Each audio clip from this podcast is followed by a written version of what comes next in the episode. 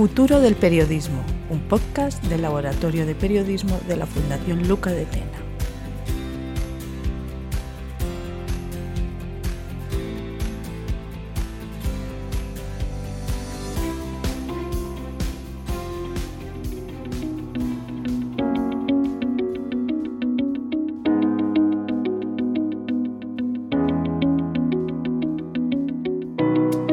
A todos y bienvenidos a un nuevo podcast de la serie Futuro del Periodismo del Laboratorio de Periodismo de la Fundación Luca de Tena.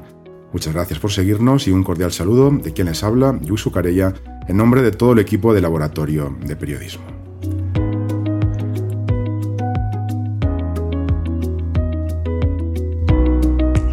Conquistar las nuevas audiencias, hacer que se sientan más cercanas a los medios de comunicación es uno de los retos más importantes que tiene ahora el periodismo. ¿Qué gusta a las nuevas generaciones? ¿Qué temáticas? ¿Qué formatos? ¿Qué tono?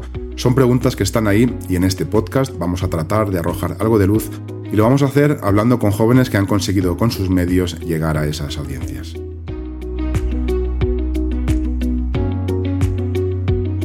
Entrevistamos hoy para hablar de audiencias jóvenes a Daniela Macarena y Gabriela Campbell, las dos fundadoras de Actuality, la marca informativa en español que más seguidores tiene en TikTok en el mundo y una de las que más posee a escala internacional. Entrevistamos también a Miriam Salgado y a Samuel García, los fundadores de Actualidad Joven, otro medio puntero enfocado a los jóvenes con presencia en redes sociales y en una propia web informativa y que llevan ya también muchos años acercando la información de actualidad y contextualizándola a las jóvenes audiencias. Tras las dos entrevistas, como en podcast anteriores, cerraremos con una breve selección de noticias del mundo del periodismo que han tenido especial relevancia en lo que atañe a estrategia, transformación y adaptación a los nuevos retos. Ya, sin más dilaciones, a la primera de las entrevistas. Como indicábamos en la presentación de este podcast monográfico sobre jóvenes audiencias y medios de comunicación, contamos también con la presencia de protagonistas, de jóvenes que han logrado hacer que otros jóvenes se interesen por la información para conocer de primera mano cómo lo han conseguido y cuál es la fórmula del éxito si hay alguna en concreto. Y contamos con las personas que están detrás del éxito, con algunas de las personas que están detrás del éxito de la marca informativa en español con más seguidores en TikTok y una de las que más seguidores tiene también en el ámbito internacional por delante de periódicos como el mismísimo Washington Post. Se trata de Actuality y es un placer saludar a sus dos fundadoras, Daniela Macarena y, y Gabriela Campbell. Mil gracias por dedicarnos estos minutos. Hola, ¿qué tal? Hola, ¿qué tal? Muchas gracias. Daniela, eh, Gabriela, vosotras que estabais en, los orígenes, Actuality surge en parte porque no encontrabais un medio que os explicara la información como vosotros, eh, vosotras queríais recibirla. De algún modo erais como lectoras frustradas de noticias. ¿Qué es lo que los medios tradicionales no acertaban a daros? ¿Cuál fue ese caldo de cultivo que originó el nacimiento de Actuality? Bueno, Dani, si quieres empezar la vale. Venga, empiezo yo. Eh, pues eh, mira, la verdad, todo empezó juntas. Estábamos estudiando en Londres y un día, pues, eh, de estos que dormíamos juntas, o sea, todos, dijimos, joder, no me estoy enterando de que cada día del Brexit pasaba una cosa diferente y, decíamos, joder, no me estoy enterando de lo que está pasando hoy, porque todo el rato cambiaba.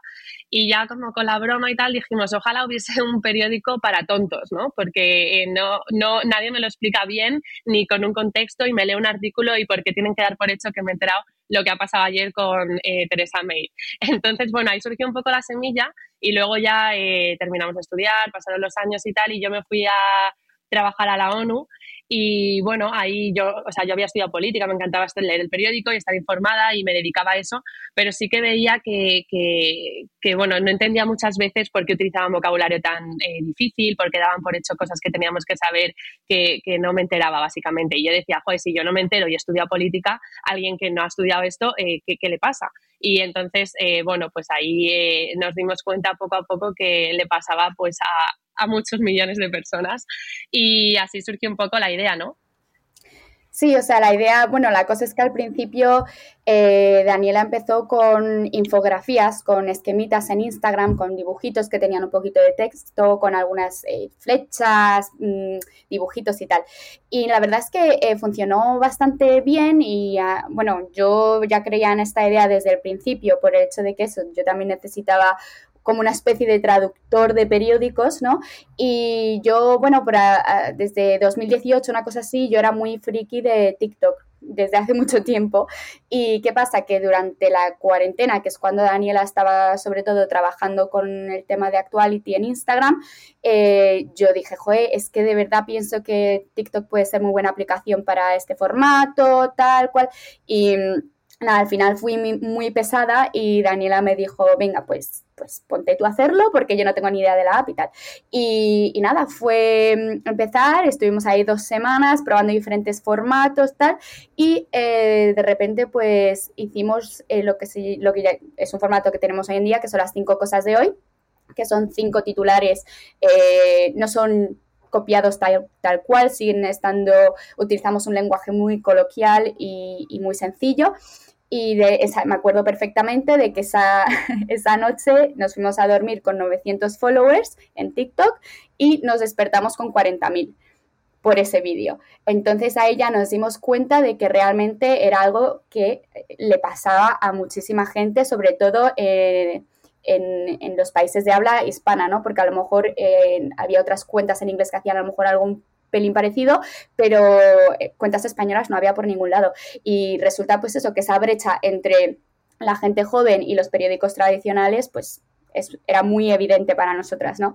Y nada, después eh, seguimos creando contenido y tal, y pues inmediatamente, un mes después, ya teníamos unos 100.000 seguidores. Entró nuestra compañera y también fundadora Paula, que pues trajo un montón de ideas, de formatos y revolucionó un poco lo que estábamos haciendo. Y después entró María, pues que lo mismo, ¿no? Ella también traía mucho, mucho conocimiento con el tema del marketing influencer y todo eso, y al final pues trajeron ideas muy frescas a lo que era Actuality en un, en un principio, ¿no? Entonces, eh, bueno, pues así y, hasta hoy, que ahora tenemos pues eh, casi 4 millones de seguidores en, TikTok. Mm. Entonces, interpreto que en esa frustración inicial, que es el embrión del nacimiento, hay un componente de, percepción de que los periodistas escriben como para periodistas, ¿no? De que no son capaces de, o dan por sentado que todo el mundo conoce lo que ellos conocen, ¿no? E, ¿Es en parte esto eh, compartido ¿no? por vuestra generación, por de que, de que los periódicos alejan un poco por esa sensación de que, de que todo tiene que ser sabido? Sí, exactamente. O sea, de, eso, de hecho, eso es algo que, decimos mucho y siempre nos preguntan, pero vosotras no, no sois periodistas, no habéis estudiado periodismo. Y obviamente eh, Actuality no existiría sin la labor de los periodistas y no, no estaríamos aquí ninguna, pero sí que es cierto que pensamos que el hecho de que no de que ninguna de nosotras sea periodistas ha hecho que podamos entender el problema, ¿no? Que es que al final, eh, pues eso, periodistas es exactamente lo que, lo que has mencionado. Periodistas hablan para otros periodistas y sobre todo para la gente joven. Te hablo ya de muy joven, ya no un veinteañero, pero es que los chavalines de 13 y 14 años también quieren saber lo que pasa en el mundo y aunque quieran, es muy complicado para ellos eh, entender el vocabulario que utilizan los periódicos tradicionales.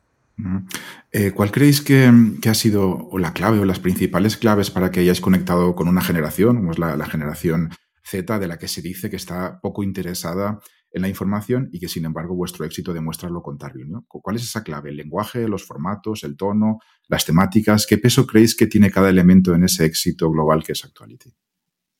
Eh, creo que es una mezcla de todo, desde, desde, desde el minuto que se escribe eh, qué se va a decir hasta la lección de la noticia, hasta cómo se explica esa noticia, hasta cómo es tu cara cuando explicas esa noticia, porque al final eh, tú dices cómo conectáis, al final también somos de esa generación, entonces siempre nos hemos basado mucho en cómo me gustaría a mí recibir esta información pues a mí me gustaría que me lo dijeses así, de esta manera y que, que, lo entendiese al final, ¿no? Y encima eh, de una manera rápida, porque eso sí que es una de las claves eh, eh, del éxito, evidentemente, es la rapidez con la que, con la que explicas las noticias. Entonces, simplemente...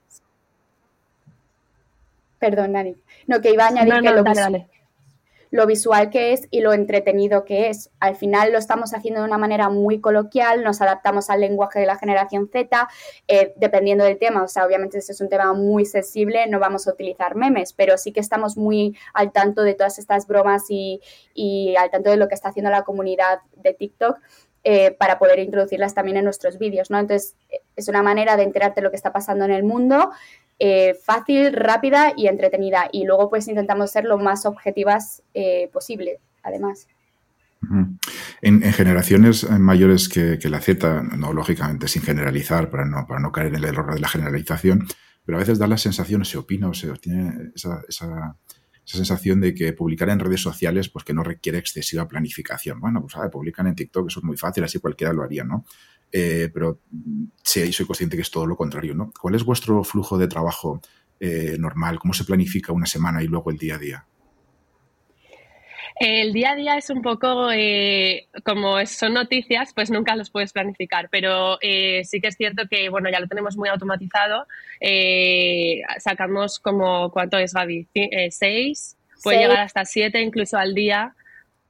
Depende del día, pero normalmente una media de, de cinco, yo diría, de cinco, de cinco vídeos al día eh, depende del vídeo y depende de la noticia, pero normalmente a lo mejor en el proceso completo se pueden tardar de dos a tres horas o incluso más, ¿no? Es que yo hago, yo hago el tema de...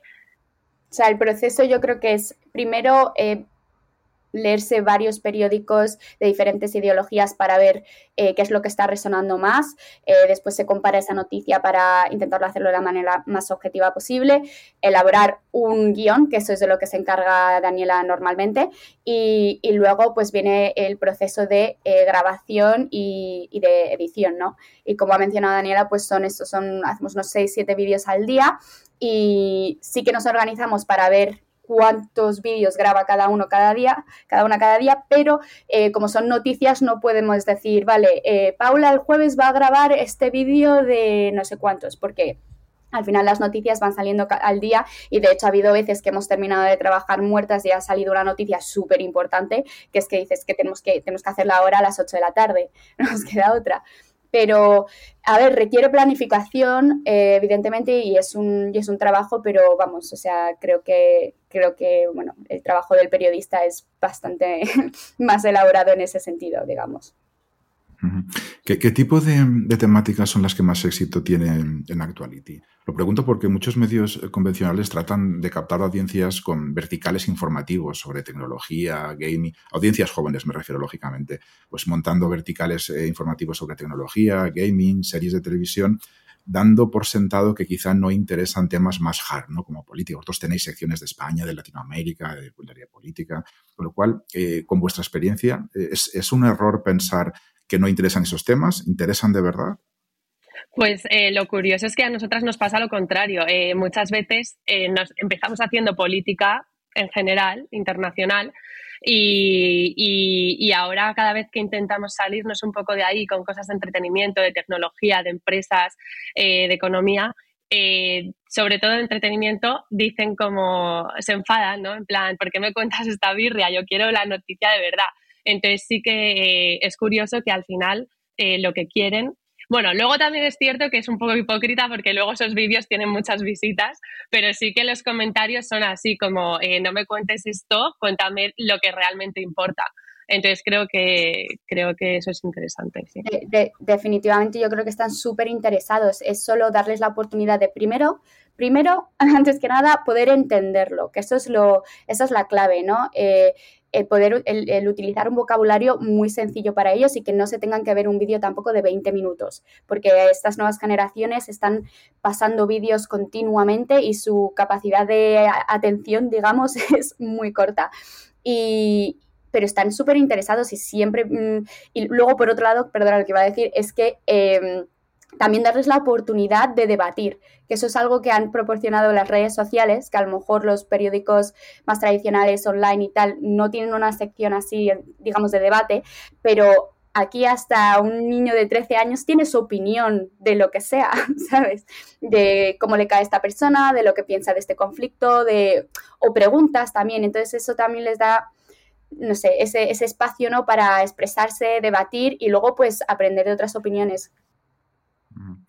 Vosotras eh, consultáis a diario, pues lógicamente, muchos periódicos para trasladar esa, información en el formato, el lenguaje y el, tono adecuado a, vuestra audiencia. Es decir, sois consumidoras eh, habituales de medios convencionales. ¿Cuál es vuestra percepción sobre cómo están trabajando los medios para captar audiencias jóvenes? ¿Van mejorando algo o se siguen cometiendo los mismos errores que, hace unos años? Em, Eh, pues a ver, es que es difícil, pero eh, por ejemplo, sí que es cierto que evidentemente ahora todos los medios han entrado en redes sociales y todos los medios han empezado a hacer el típico formato vertical que está ahora de moda en todas las redes sociales y rápido. Pero es cierto que el vocabulario que utilizan sigue, pero es, que es normal, es por burocracia, porque al final ellos no, tienen la, posibilidad de decir, ah, vale, ha salido esta noticia, la voy a hacer rápido y la voy a hacer tal. No, ellos tienen que pasar por un proceso en el que el editor les aprueba el contenido, el contenido está aprobado por el de abajo. Entonces, eso eh, les hace ser menos rápidos, eh, con un vocabulario que no pueden cambiar mucho y no pueden adaptarlo mucho a las redes sociales porque siempre hay alguien que se lo vigila. Entonces, esa, burocracia y esos medios grandes pues lo tienen más complicado de al final tener éxito en una plataforma en la que no tiene nada que ver con su eh, business. Entonces, eso, eso es lo que, lo que les, vamos, lo que les complica el asunto.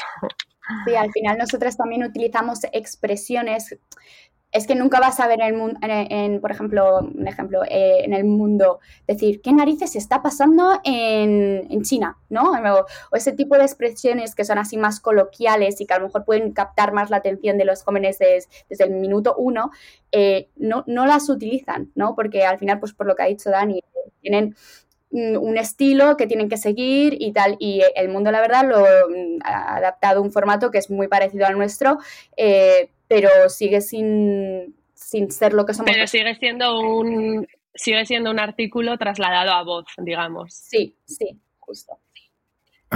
¿Tenéis algún, algún ejemplo, algunos ejemplos de productos de algunos medios, entre comillas, tradicionales o convencionales, incluyendo también en ellos los nativos, que os gusten especialmente y que digáis, mira, sí, esto sí que va en la línea acertada? Yo tengo una en mente ahora mismo, eh, pero no, o sea, no es español, no sé si lo conocerás, se llama Now This. Eh, bueno, eh, cuéntanos un poquito, ilústranos porque nos interesa la experiencia. Pero Naudis es, por ejemplo, es un medio joven, Gaby. Sí, no es, un medio tradicional. No, pues mm, BBC a lo mejor sí que tiene, ha hecho vídeos como de cinco minutos con los presentadores que te cuentan y son gente joven, pero sí que pienso que siguen arrastrando los mismos problemas, ¿no? Siguen llevando esos, esos artículos muy elaborados a voz, ¿no? A lo mejor intentan explicarlo un poco más fácil, fáciles, pero es ya más allá de explicarlo fácil es el vocabulario, ¿sabes? Es no asumir que, que la gente que está viendo ese vídeo sabe lo que es el Senado o sabe lo que es, mm, significa esta ley, ¿no? Y son cosas pues que a veces les cuesta. Pero de otros así periódicos no había, se me había ocurrido Naudis, pero es que, o sea, tiene relación Daniela, que es un medio joven y digital, o sea que, no. Eh, vosotros como, consumidoras de, medios de comunicación también convencionales y tradicionales, os veis reflejadas en, eh, en, lo que tratan los medios. Es decir, vosotros tenéis, eh, la gente joven, la generación Z, tiene unas, em, unos problemas, un, día a día, unas ambiciones, que quizá, o, es una de las quejas fundamentales, los medios, entre comillas, convencionales no tratan. ¿no? Vosotros, cuando entráis en un medio de comunicación, ¿veis que lo que hablan es lo que os afecta o lo que os importa realmente? Más allá del digo, el tono, del formato y de esos, elementos adicionales. A ver, es algo que al final nosotras cogemos las noticias de esos periódicos, ¿no? Y lo que hacemos es las llevamos a nuestro formato, pero realmente sí que estamos cogiendo noticias de esos mismos periódicos, así que sí que están tratando temas que son interesantes. Desde luego, es solo la manera en, las, en la que eh, comunican esas noticias y dónde. Hay, uno de los grandes debates, y que quizá eh, abordado con cierto, entre comillas, desdén ¿no? por, por los medios generales, o sea, sin, sin sin eh, entrar en, grandes generalizaciones, que dice pues que eh, es muy fácil publicar o que la gente consuma eh, noticias cortitas. ¿no? Actuality es una, marca informativa, uno de cuyos lemas es explícamelo fácil. ¿no? Y el tono, el formato y la duración de gran parte de esa producción pues, está enfocado en consumo, digamos, entre comillas, sin que eso sea peyorativo, sencillo y rápido. ¿no?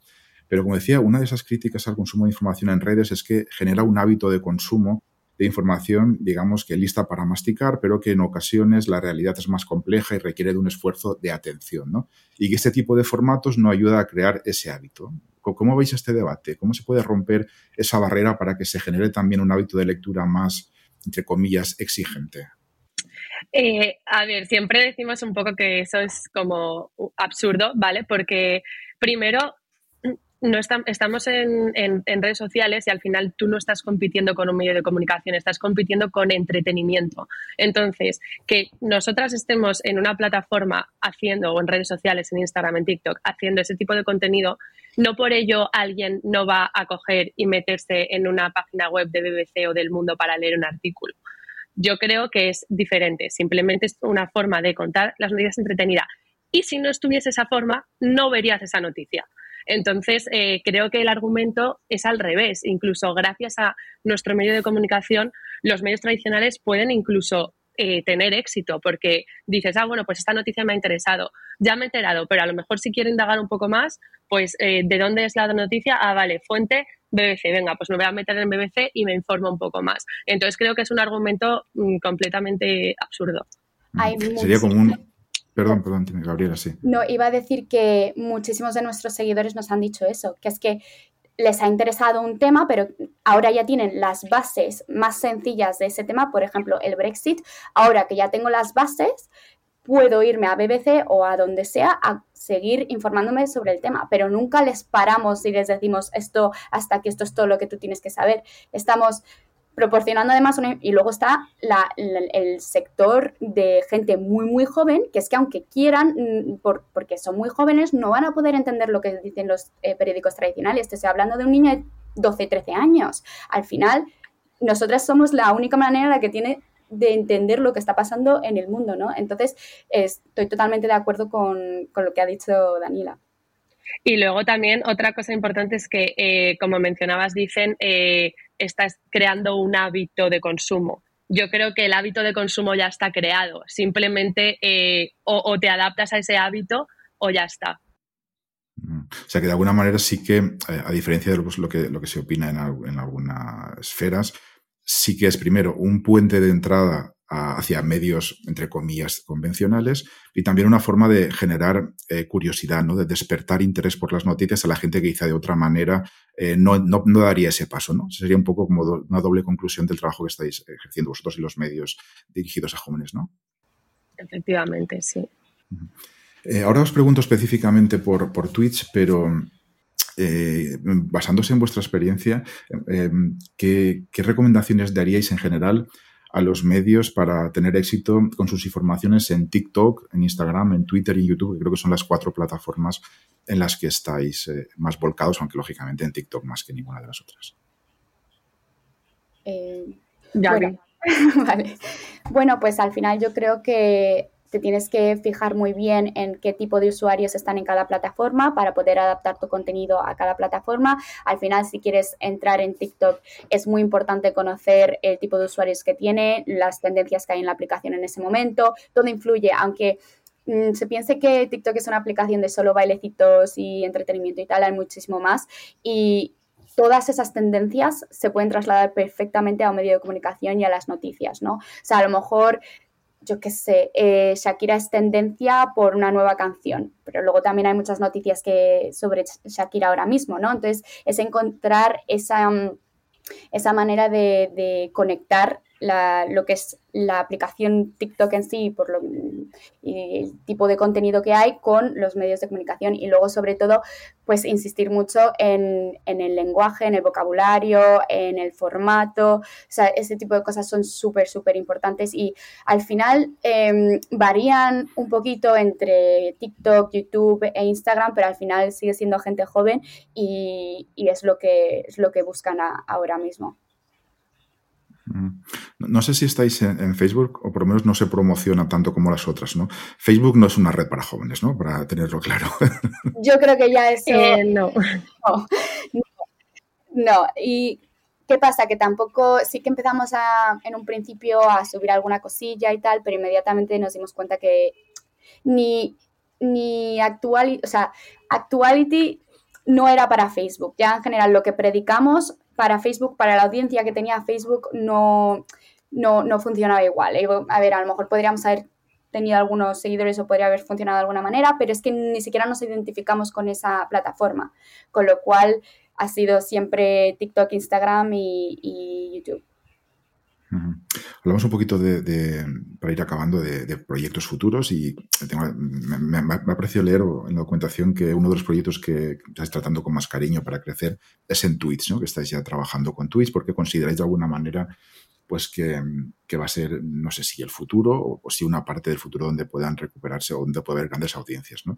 ¿Qué estáis em, haciendo actualmente y qué puede aportar eh, a lo que sería la transmisión informativa, lo que estáis haciendo?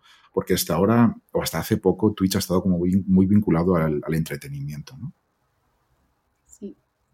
Eh, Dani, ¿quieres contar?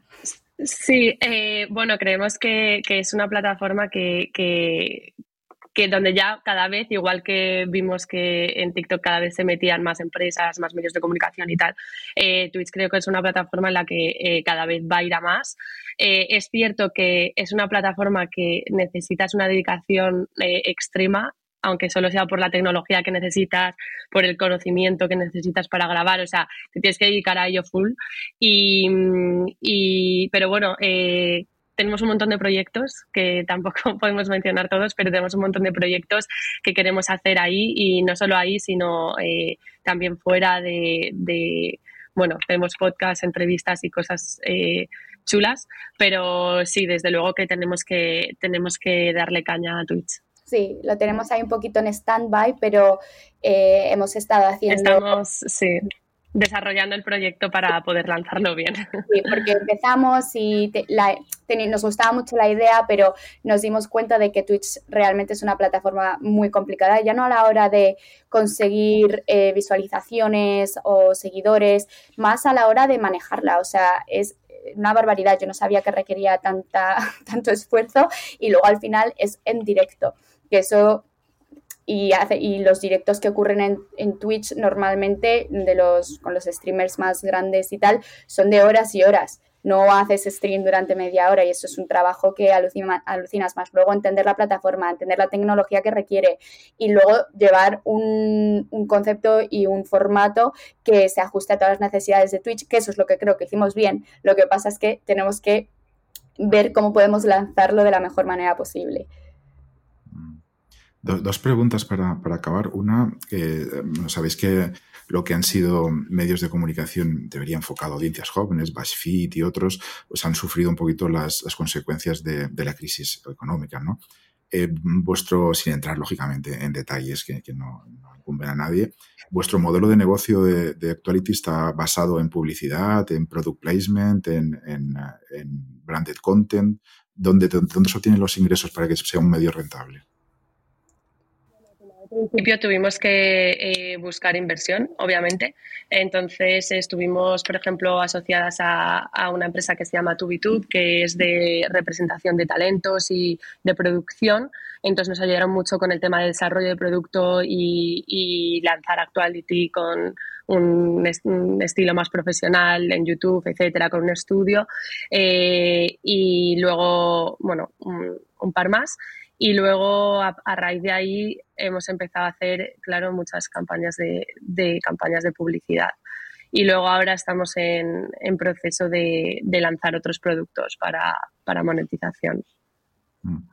Pero es, un modelo rentable, quiero decir, es sabiendo que es complicado, pero tiene mm, posibilidades de que un medio de audiencias jóvenes sea eh, rentable económicamente. Eh, nos ha llevado sí, sí, sí.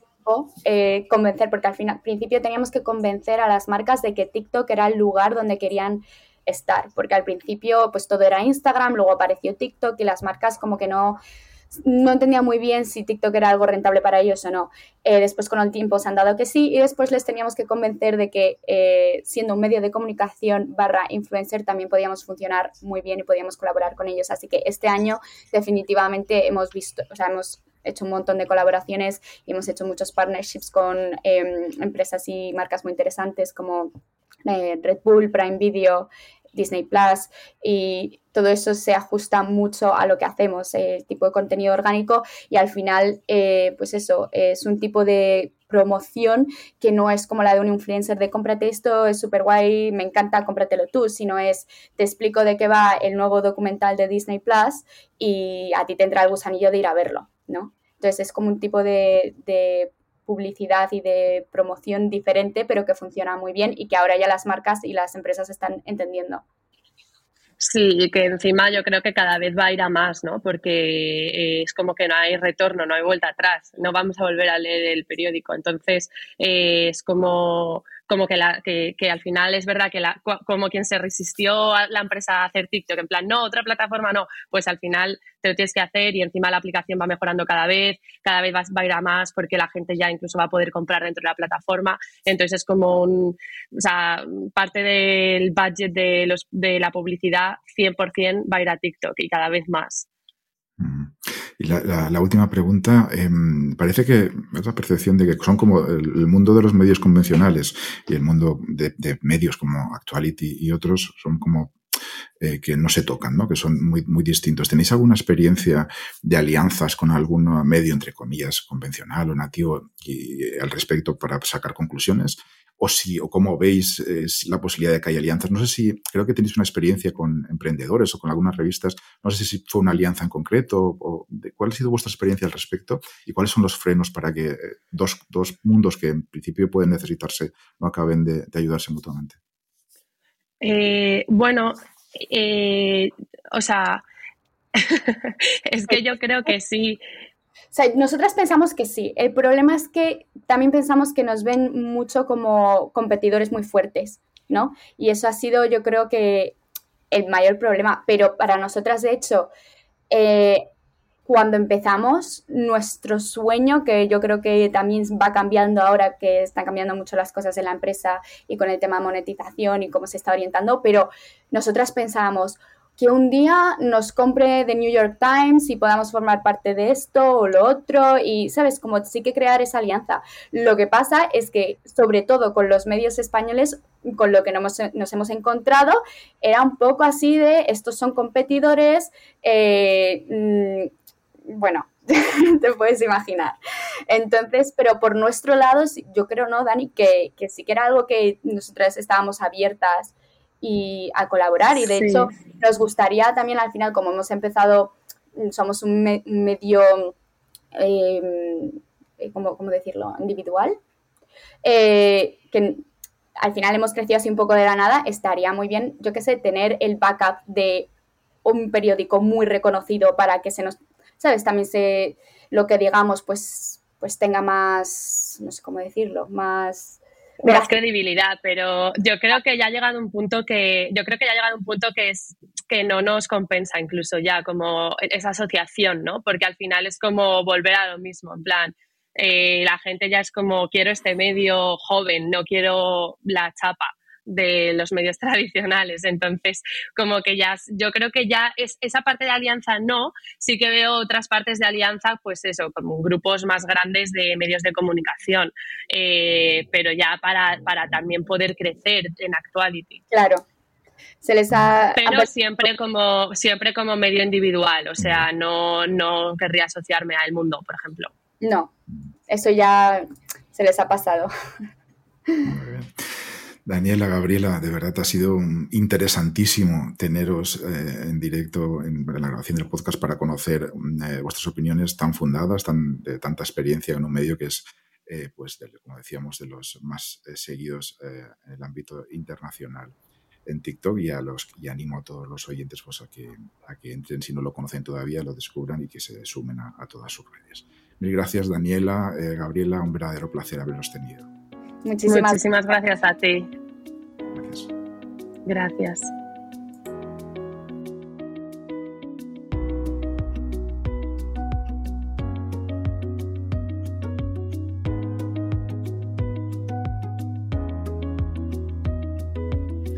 Siguiendo con protagonistas en este podcast monográfico dedicado, a jóvenes audiencias y medios de comunicación, contamos también con los fundadores de otro medio destacado, volcado también en tratar, en tratar de acercar contenidos informativos a jóvenes. Se trata de Actualidad Joven, una marca informativa presente en las principales redes sociales y con una web desde la que se proyecta la marca para hablar unos minutos sobre periodismo y jóvenes audiencias y cómo, traer, y cómo atraerlas y para que nos cuenten también su experiencia y que es actualidad joven, hemos invitado a sus dos fundadores, Miriam Salgado y Samuel García. Miriam, Samuel, muchas gracias por compartir estos minutos con el Laboratorio de Periodismo de la Fundación Luca de Nada, gracias a vosotros por invitarnos. Encantados de estar aquí.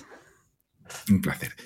Actualidad Joven nació en, 2016 como un medio en el que pues, un grupo de estudiantes y amigos pudiesen contar y explicar a su generación lo que estaba pasando a su alrededor, tal como se define en la propia marca. En ese germen tengo la sensación de que la tía el deseo, la necesidad de contar la información de una forma diferente, que quizá los medios convencionales no os estaban ofreciendo. ¿Qué, os generaba esa insatisfacción de lo que recibíais de otros medios más tradicionales? ¿Qué no encontrabais en otros medios si esa fue una de las razones para iniciar un medio propio? Eh, pues si quieres te contesto yo. Sí, esa fue una de las principales razones, sobre todo porque era muy difícil y sigue siendo muy complejo a día de hoy entender algunos algunos artículos, por ejemplo, yo que sé, el que salió hace poco de la Fiscalía, del caso de la ley del solo si es sí, es muy complejo entenderlo para gente joven, a no ser que esté especializada en el ámbito. Entonces, esa fue una de las principales razones por las que quiso, por las que quisimos fundar Actualidad Joven, y otra fue sobre todo porque los medios no nos daban voz, no daban voz a, a nuestras inquietudes y a lo que queríamos contar. Así que dijimos, pues mira, para adelante, fundamos nosotros un medio y que sea lo que sea. Y aquí seguimos. Mm. Han pasado ya, pues eso, desde 2016, pues seis años y os habéis hecho un hueco en el día a día de muchos usuarios. Eh, ¿Cuál creéis que ha sido la clave para conectar con, con, los jóvenes desde el ámbito de la información, el lenguaje, los formatos, el tono, las temáticas? ¿Qué peso creéis que, que tiene cada elemento en ese éxito de actualidad joven? Pues eh, nosotros lo que notamos es sobre todo la perseverancia y probar cosas diferentes. Sobre todo ahora lo que más se lleva es eh, los vídeos, todo lo que entre por lo más visual posible los vídeos y sobre todo también eh, los sonidos. Si tú, por ejemplo, en este caso un podcast, le metes sonidos, le metes voces, le metes efectos, es mucho más posible, o sea, es mucho más fácil conectar con jóvenes que les interese lo que estás contando, ¿no? Sí, eh, realmente es esa necesidad de serotonina que va aumentando en, pues, los jóvenes cada vez más, entonces necesitan más contenido más rápido, eh, más completo y además no van a entender, como decías con el ejemplo, de una noticia compleja. Es que ni van a prestarte atención. Tienes que captarles. Entonces, lo que decía, eh, lo que decía Miriam, constante cambio de formatos sin, llevarnos las manos a la cabeza. Es lo que, lo que funciona hoy en día. Y, y rapidez. Rapidez, o sea, rapidez en el contenido, rapidez en elaboración del contenido y en la difusión todavía más. Es lo que se requiere. Eso yo creo que es una de las también de las cosas más necesarias y más complejas de hacer, porque ¿qué pasa? Que salta una noticia súper rápido y ya los usuarios, los seguidores te demandan que la des y te demandan que la des al minuto uno. Y al minuto uno tú tienes que ponerte a hacer, en este caso, por ejemplo, un vídeo. Primero, eh, verificar el contenido, buscar, eh, buscar las fuentes, redactarlo, buscar los recursos para hacer el vídeo, grabarlo. Y ahora lo que se demanda es rapidez. Y eso es una de las cosas más difíciles y que más se pide y de que más éxito tienen los medios, sobre todo los centrados en jóvenes. Eso es.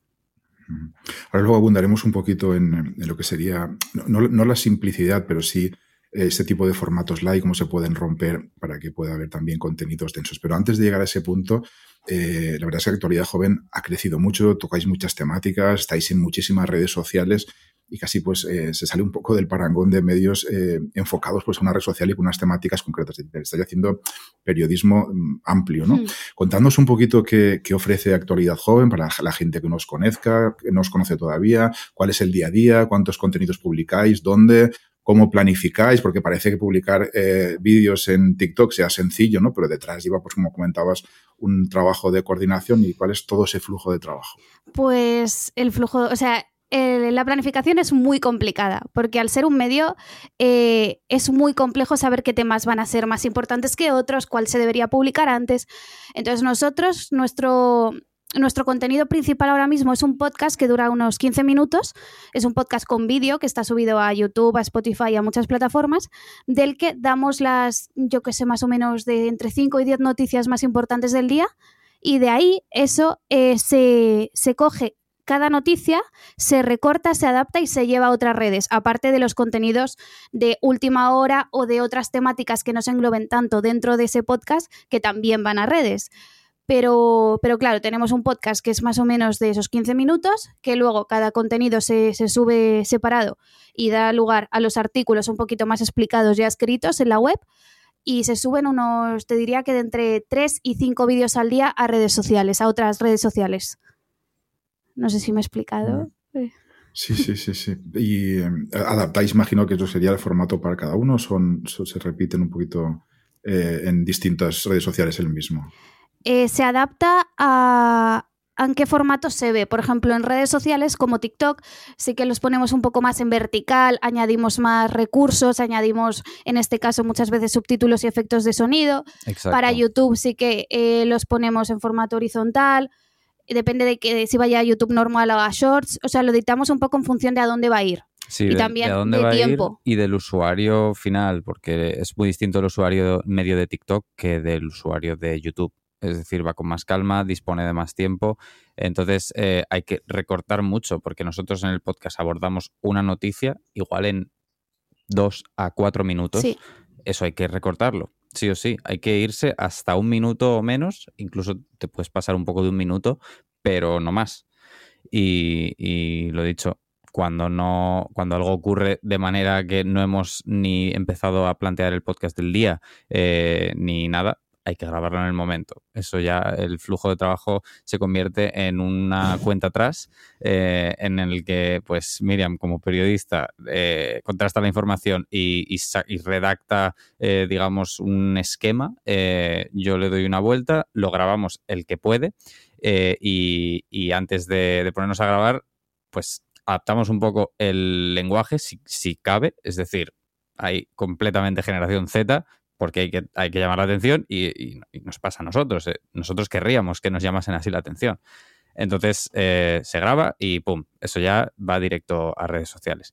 Entonces son esos dos flujos principales, mm. pero claro, lo tenemos como rutina. El de la última hora eh, se llama rutina, pero es algo súper, súper veloz y que no se puede controlar. Pero el otro es como lo ha explicado muy bien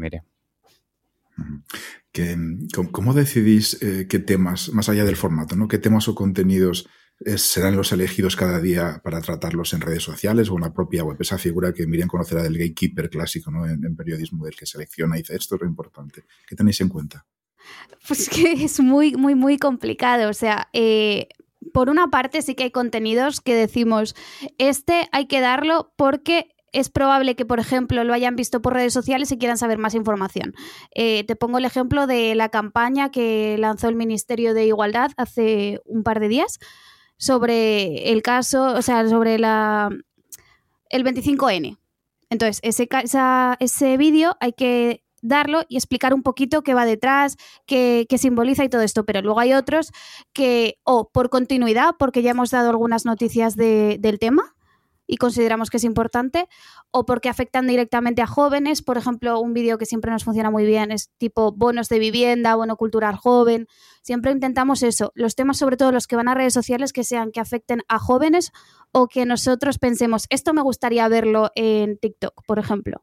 Eso es. Y, y también noticias de las que nos enteramos y que no vemos en un primer momento en algunos medios eh, tradicionales que decimos, eh, esto no, puede pasar, o sea, lo tenemos que, cubrir. Es hmm. cierto que otros medios jóvenes como nosotros sí que lo cubren y en ese aspecto eh, pues nos, parecemos bastante y es porque hay un interés que o, no se detecta en, en, otros medios tradicionales o nosotros lo detectamos excesivamente y, y vamos, vamos con ello. Sí, también, por ejemplo, en, este, en, este, en esta línea, noticias sobre todo de ciencia, de innovación, de, cosas que nos pueden afectar en un futuro a nosotros, interesan mucho y eso sí que intentamos darle bastante peso, que otros medios por lo menos no, no lo hacen tanto, al menos en redes sociales, que es a lo que nos referimos ahora. Sí. Ahí hay una parte, lógicamente, pues, de, conocimiento, de, de, saber hacer, pero luego cuando contrastáis las métricas, imagino que no son las métricas de analítica, sino también las reproducciones, os encontráis con la realidad, ¿no? ¿Cuáles son las temáticas que más eh, interesan también a los jóvenes? Porque tenéis un abanico enorme de contenidos, desde vivienda, tecnología, política, actualidad, sociedad, es, inmenso lo que cubrís. De todo ello o de otras cosas que, que no he comentado, ¿qué es lo que más eh, se traduce en visitas, en reproducciones? De entrada, lo que casi siempre funciona cuando algo es noticia es lo que tiene que ver con conseguir algo gratis o rebajado. Porque, eh, seamos sinceros, la juventud tiene poco dinero de toda la vida. Entonces, eso es lo que suele funcionar, ya sea cosas oficiales como bonos o cualquier otra cosa que salgan beneficiados. Solo por el hecho. Sí, o, eh, algo tan tonto como eh, hace poco TikTok hizo una campaña para, para publicitar el TikTok Now sí, y básicamente eh, daban 7 euros de manera gratuita. en teoría. En teoría, eh, si compartías el enlace, lo típico de regístrate con mi código porque así ganamos tú y yo un euro, luego dos, tal. Eh, pues eso triunfa simplemente por el hecho de se enteran de la noticia y aparte es un beneficio. Eso sin duda. Sí, también todas las noticias relacionadas con eh, los streamers ahora mismo tienen mucho, mucho tirón en redes. Eh, las de política, no tanto porque eh, política por lo menos es a criticar.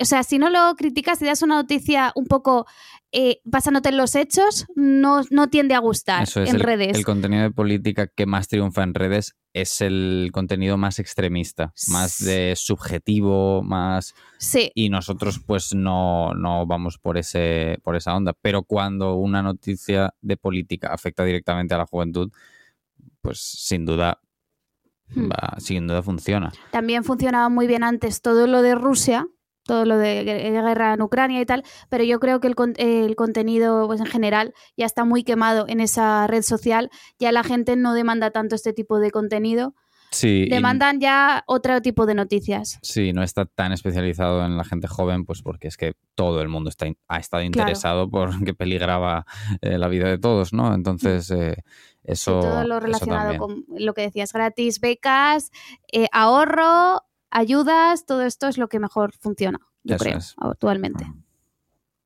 Consultáis a diario, me imagino que, que muchísimos periódicos o varios periódicos Mm. o varias fuentes de información para trasladar esa información en el formato y el tono adecuado para, para vuestra audiencia. Sí. Es decir, sois lógicamente consumidores de, de medios convencionales y tenéis una opinión formada al respecto sobre ellos. ¿Cómo, ¿Cómo lo veis? ¿Van mejorando algo los medios tradicionales en cuanto a la forma en la que tratan a los jóvenes o siguen cometiendo los mismos errores? ¿Han aprendido algo más a conectar con las jóvenes audiencias? Yo creo que desde la pandemia sí que están eh, avanzando un poquito en, en intentar conectar con jóvenes. Sí que vemos, yo que sé, casos de, por ejemplo, El Mundo en TikTok sí que está bastante fuerte intentando conectar con los jóvenes, el mundo. Eh, público abierto hace nada, una sección también un poco enfocada a jóvenes, sí que los medios están intentando un poco enfocarse en ellos. O, por ejemplo, el Huffington ha cogido, bueno, desde hace bastante tiempo, pero Inés Hernández, que es una referente de la generación de los millennials, sobre todo, no tanto de la generación Z, pero de millennials, también, eh, sobre todo, yo creo que, los que lo que le están intentando hacer los medios es apostar también por caras conocidas dentro de estas generaciones. Sobre Y todo. ahí eso tiene mucho tirón. Porque Claro. también les enseñan estas caras conocidas, cómo hacerlo al final. Sí, eh, sin duda el método que han usado es el que comentas, el de eh, pues integrar o, o hacer eh, visible una cara que ya es conocida entre los jóvenes, más que eh, adaptarse como, como medio tradicional, sino que casi todas las eh, acciones en este aspecto ha sido sacar algo nuevo, como por ejemplo hacerse una cuenta en eh, cierta plataforma joven, eh, coger a esta persona y que cubra todo en esta plataforma joven, más Sí, que por ejemplo, se el- ataca con Twitch, se ataca hasta a tope, a tope con Twitch, haciendo programas mucho más centrados en la generación joven. Sí que están un poco ampliando sus, sí, y entrando en las, en las plataformas donde está la gente más joven. Eso es. Luego, Sí, sí. a nivel de su, su plataforma, de su página web o su propia eh, em, propio medio clásico, yo creo que tampoco hacen un esfuerzo muy grande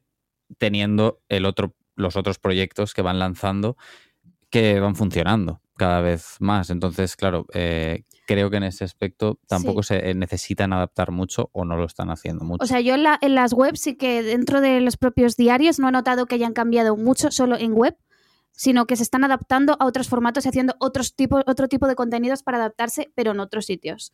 Eso no, es. De, eso podemos pensar, por lo que dice eh, Miriam, que, la web no es el espacio en el que hay que llevar la batalla para captar a los jóvenes, sino que tiene que estar fuera de, las propias webs. Es una batalla perdida o, muy complicada de, hacer y es mejor centrar los esfuerzos en redes sociales. Sí. Es complicada, pero porque mm, es que hablan por sí solas pues las estadísticas y encuestas de que es que los jóvenes no leen Hace nada salió una encuesta de que la gente joven buscaba más en TikTok que en Google, me parece. Quiero decir, eh, yo de todos los conocidos que tenemos, hemos hecho muchas encuestas para ver la gente, no sé qué, cuántos iban a periódicos, y prácticamente ninguno se mete a ver una cabecera diaria. Eh, ninguno.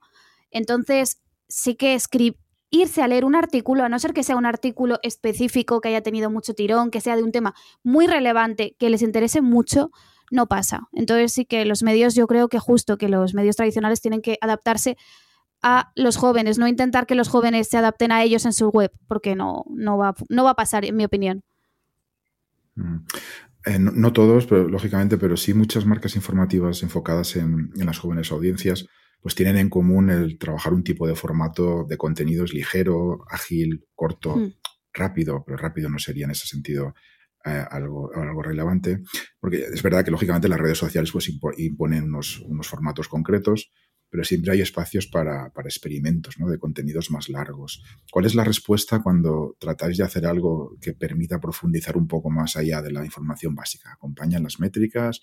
Porque aquí sabéis que hay una, una reflexión que es que, que a los jóvenes eh, les cuesta las noticias de formato largo y quizá por eso los, los periódicos eh, les produce, entre comillas, cierto rechazo. Mm. Pero los, no solo los académicos, sino muchos estudios también pues, muestran cierta preocupación de que se ha creado ese hábito de que los jóvenes no solo se interesan por las noticias cortas y que hay eh, realidades tan complejas que es imposible de casar con eh, formatos cortos toda esta teoría y todas estas eh, ideas al respecto, ¿cómo lo, veis desde, vuestra posición? Yo creo que eso, o sea, se suele decir mucho, pero tampoco es verdad.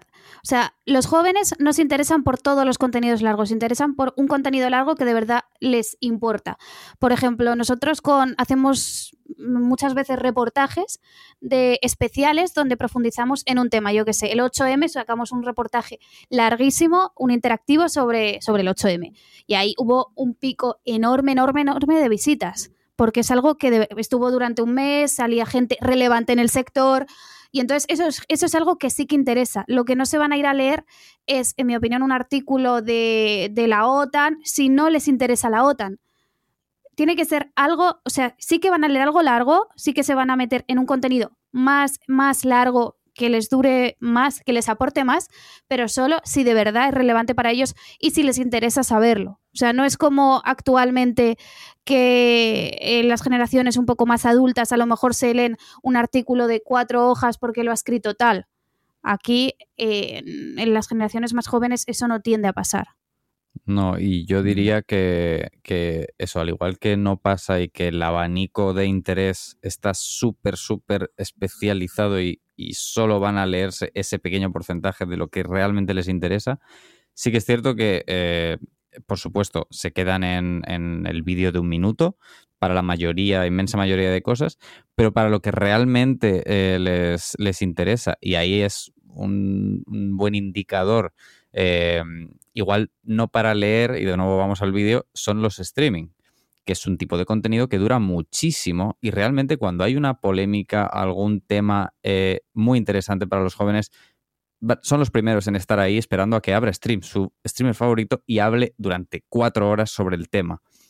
Esto es lo más parecido a escuchar la radio cuando quieres escuchar lo que ha pasado y, y se encendía en el momento en el que vayan a dar noticias. Pero claro, no es leer. Ahí es a lo, que, a lo que vamos. Aquí quizá uno de los casos más relevantes yo creo que es Ibai Llanos. Ibai es como el referente para todos los que estamos en este sector ahora mismo prácticamente. Y Ibai hace, o sea, Ibai hace una entrevista a cualquier persona, dura dos horas y desde el minuto uno hasta el final están las mismas, no sé, 200.000 personas. O sea, si de verdad el tema interesa, la gente se queda, los jóvenes se quedan. Pero claro, el punto complicado y muy complejo para todos es encontrar ese punto para conseguir que los jóvenes se queden. Pero si conectas con ellos, se quedan. Eso, y si encuentras esa temática, adelante con hacer artículos escritos porque la gente los va a leer. O sea, cuando hay sed de información, eh, creo que da igual. Claro, si a la vez surge esa necesidad de saber información y tienes un artículo escrito o tienes cuatro vídeos en TikTok, no van a dudar, van a ir al vídeo. Pero si no existe el vídeo, se lo van a leer. Solo que las prioridades están puestas en el vídeo, pero aún así, si de verdad es de su interés, claro, ahí está la cosa, el abanico de interés. Los temas, los temas que van a triunfar largos, yo creo que son los muy específicos, los reportajes, algo que aporte valor único, no una noticia de algo de actualidad. Eso es, que la noticia que es eh, pues más generalista de que tiene caducidad a las 48 horas y que se rellena de texto por SEO, eh, pues no se va a leer al final. Eh, van a leer el titular o lo van a leer el titular en un vídeo de TikTok donde aparece una captura del titular. Ahí se van a quedar muchísimos. Ahora os pregunto específicamente por, vuestra experiencia en Twitch y, nuevos proyectos que podéis tener, pero para cerrar un poquito la parte de, de, ideas que pueden eh, asumirse o tenerse en cuenta por parte de, medios convencionales, ¿qué, recomendaciones daríais en general eh, a los medios para tener éxito con sus informaciones en, redes sociales? Por ejemplo, en TikTok, que es lo que más, trabajáis, o en, sobre todo en, redes volcadas en, el aspecto audiovisual. Pues yo creo que algo que, por ejemplo, a mí, que yo he estado muchos años en prensa eh, digital, me cuesta mucho es adaptar el lenguaje a los jóvenes. O sea, en periodismo, en los medios tradicionales, tendemos a escribir de una manera un poco compleja para gente joven. Y a mí me cuesta muchísimo, y Samu me corrige muchísimo, porque yo soy periodista y me cuesta escribir para gente joven. Nada de tecnicismos, nada de palabras complejas, que solemos enrollarnos, solemos hacerlo bonito, como se decía antes. Pues no, aquí que sea fácil, sencillo y que se entienda. Yo es lo que diría. Sí, sí, porque la tendencia eh, y, la moda en comunicar la están llevando eh, gente que habla directamente sin tapujos. Entonces no se enrollan, no emplean sinónimos, no va con, ellos. Em, y bueno, eh, a ver cómo era. iba, a decir algo, pero se me ha ido. Em, o sea, lo que has contestado tú es que. Lo de no hablar de forma compleja. No hablar de forma compleja. Ah, y algo que eh, igual se, pasa por alto a la hora de iniciar un proyecto en redes sociales, la red social que sea, eh, hoy en día eh, interviene mucho la edición de vídeo, porque es algo que desde 2005 que salió a la luz YouTube, quieres que no, la juventud ha ido entrenando el ojo y son buenos juzgadores de cómo está editado algo. Y hoy en día esa rapidez, ya te digo que en una entrevista, o sea, en una entrevista, en una encuesta que hagas, eh, por pequeña que sea la muestra, si un vídeo tiene más eh, pausas entre planos o ese tipo de cosas, el ojo joven es que lo ve inmediatamente. Entonces, eh, no es solamente adaptarse a un formato vertical, rápido, compactamos las noticias, usamos lenguaje joven, si está editado de una manera más lenta y con cortes irregulares, ese tipo de cosas, la gente lo va a ver y hoy en día desafortunadamente es tan fácil como deslizar y me olvidé y ya no vuelvo a ese contenido. Entonces creo que es algo que, igual, pues no sé, no se tiene muy en cuenta, pero la edición de vídeo eh, pues gana, gana bastante si está cuidada y adaptada a, la actualidad. Y también aquí yo añadiría, que es algo que por ejemplo el mundo también ha hecho bien, es que no salgan 80 periodistas dándote las noticias, que sean las mismas caras conocidas, porque al final, eh, si te salen en para ti, si salen en explorar, al final vas a acabar reconociendo a la persona y vas a acabar reconociendo al medio. O sea, que sean, yo qué sé, cuatro periodistas, pero no más, porque es muy complejo que con la cantidad de información que hay en, las redes reconozcas un, medio por una persona si encima esa persona va cambiando. Entonces, si se quieren hacer una presencia fuerte en redes sociales, eso recomendaría que haya X personas, pocas, al cargo, de, al cargo visible de esas redes sociales. Sí, para generar esa confianza mm. con, los jóvenes. Fenómeno Twitch. Hemos hablado también antes con compañeros vuestros de, otros medios de comunicación enfocados a jóvenes. nos desvelaban pues, que efectivamente tienen mucho interés puesto en Twitch porque consideran que puede ser uno de los canales en los que eh, más, o que más se apueste por ellos o que más se vuelque la gente.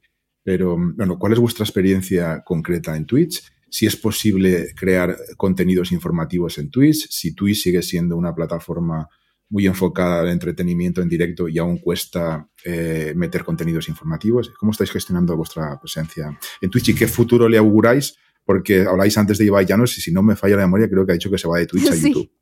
Efectivamente. Efectivamente, pero vamos, yo creo que Twitch va a seguir ahí, va a seguir siendo mm, de, de las webs más demandadas por la tarde por los jóvenes, ¿no? Por las aplicaciones es muy complicado hacer periodismo en Twitch. Es muy, muy, muy complejo porque, claro, Twitch está pensado como un tema largo.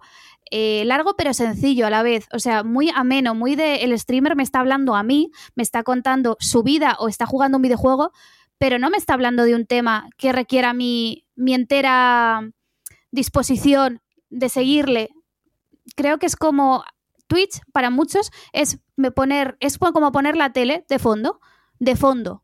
O sea, es raro que alguien esté viendo Twitch eh, las dos horas, tres horas que duren un directo sin parar. Tú lo pones de fondo, alguna vez sí que lo miras, a lo mejor comentas, pero es, un, es una cosa que tienes de fondo. Entonces, aunque es una de las vías, yo creo que más directas para conectar con gente actualmente, con tus seguidores, es muy difícil hacer periodismo ahí, yo creo. Sí, eh, bueno, hablamos un poco desde nuestra eh, experiencia porque eh, actualmente no emitimos un programa en directo en Twitch. Mm. Lo hemos hecho en el pasado, le hemos puesto mucho esfuerzo y tiempo, pero claro, eh, acababa, acababa frustrando porque no está preparada, digamos, la plataforma para ese tipo de contenido. Por lo que dice Miriam, la forma de consumirlo. Eh, es cierto que hay muchísima interacción, pero no de la misma persona durante todo el, directo, cuando realmente en un vídeo de TikTok, en el minuto que dura, eh, la persona pues eh, puede escribir un comentario mientras sigue viéndolo, pega un like y ya está, no se ha cansado. En un directo, como el objetivo sería hacer una escaleta, ¿no? Con un guion, con repasar X noticias, pues un informativo al uso todos los momentos realmente serían de importancia. En un stream no ocurre eso. Claro. Hay muchísimo relax y la gente lo usa para eso. Entonces. Eh, para pasar el rato muchas veces. Quizá el contenido en Twitch que hayamos visto de, otras eh, personas que ha triunfado, más allá que informar directamente, es eh, gente informándose, o sea, gente que divulga información, que informa en redes sociales de manera eh, parecida a nosotros, como en TikTok, en Instagram, etcétera, pero preparándose o informándose sobre un evento o durante eh, un evento, por ejemplo, el ejemplo que se me viene es nanísimo, con las elecciones en Estados Unidos. Em, no emite un directo eh, para contarte durante un directo todo lo que ha pasado en las elecciones sino al más puro estilo Ferreras, una noche de, elecciones, pues está ahí contigo. O sea, eh, igual eh, está el último contestando directo me parece que duró 16 horas o algo así, estuvo en directo. Sí, o sea, es un poco burrada. de las elecciones. Pero realmente está contigo. O sea, el, el afán, el objetivo es hacer comunidad. Y mientras, de vez en cuando, sales con algo de información y eso que te llevas pero no es el medio, en nuestra opinión, para hacer informativos al uso y emitir eso. Ni para preparar un contenido específico como tal, sino a lo mejor te preparas unos temas y vas hablándolos con tu comunidad o vas vas, yo que sé, por ejemplo, viendo los periódicos, las cabeceras y comentando un poco qué ha pasado en cada una, pero no puedes preparar algo de principio a fin porque es que es muy, muy, muy complicado que alguien se quede de principio a fin. Exacto, eso solo ocurre pues en eventos con una organización súper grande, pero claro, hacer esto a diario, pues haría falta un equipo detrás como el que tienen las cadenas de televisión y eso en manos de, personas de a pie como nosotros o cualquiera que pretenda informar a ese nivel, pues de momento no está. Hmm.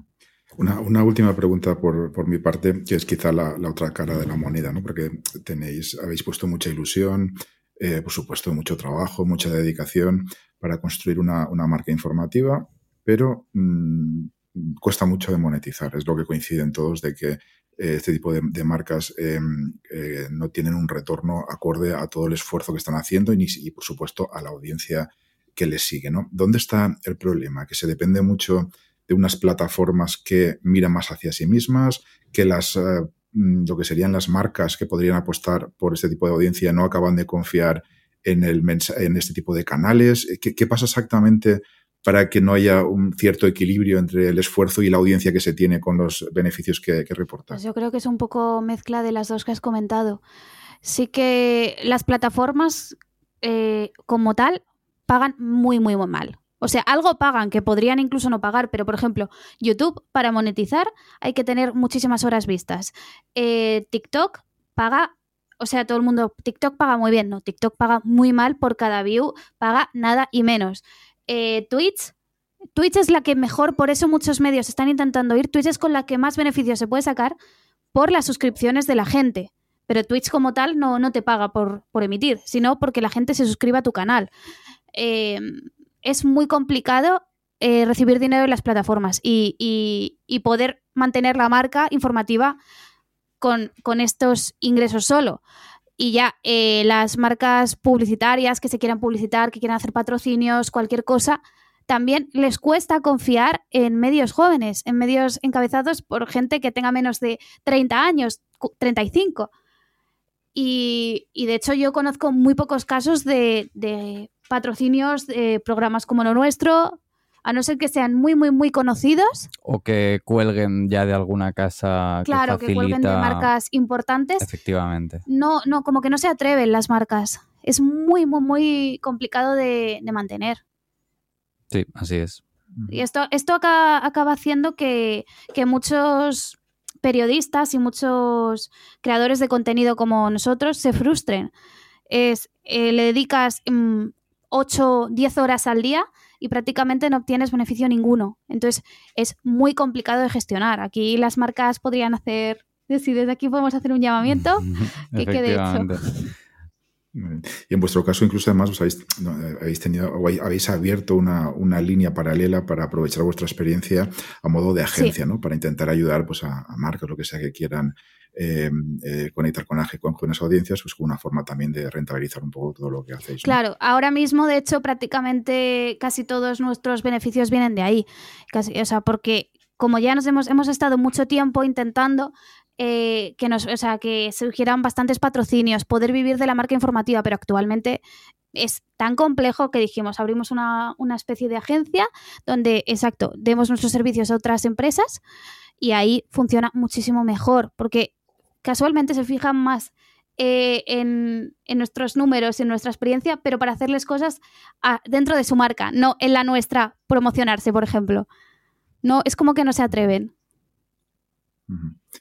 Miriam, Samuel, ha sido de verdad un, auténtico placer teneros en el, podcast del Laboratorio de Periodismo. Creo que, hay lecciones que se pueden tener muy en cuenta de vuestra experiencia por parte de, otros medios para, para aplicarlas y conectar con esas audiencias jóvenes y, por supuesto, pues invitamos a, todos los, oyentes a que entren a Actualidad Joven, eh, que se conecten con Actualidad Joven y la sigan en redes sociales y que puedan estar al día de todos los contenidos que a diario crean eh, Samuel y Miriam en, sus canales. Reitero, muchísimas gracias a los dos. Ha sido un placer teneros con nosotros. Muchas gracias, a vosotros, un placer.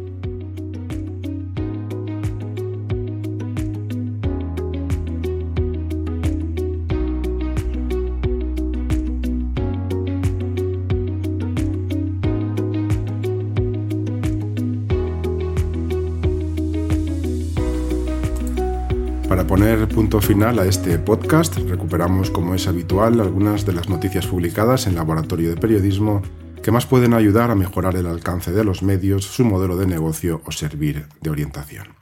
Y ya que hemos hablado en este podcast de redes sociales y de jóvenes audiencias, destacamos algunas noticias relacionadas con ello que están a disposición de los lectores de manera extensa en laboratoriodeperiodismo.org.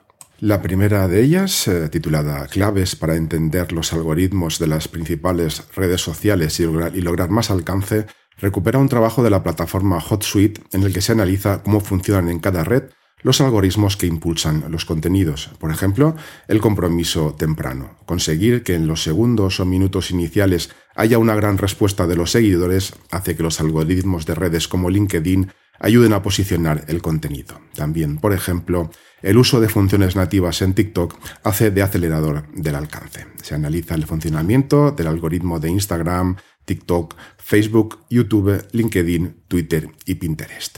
Otras informaciones publicadas este mes en Laboratorio de Periodismo amplían el alcance de este primer análisis. Una de ellas, titulada Siete consejos para obtener más tráfico desde redes sociales, abunda en los factores que permiten sacar provecho del algoritmo y esos elementos que tiene en cuenta y lograr más alcance, entre ellos conocer mejor el horario para publicar, comprender las tendencias o cumplir lo que se promete.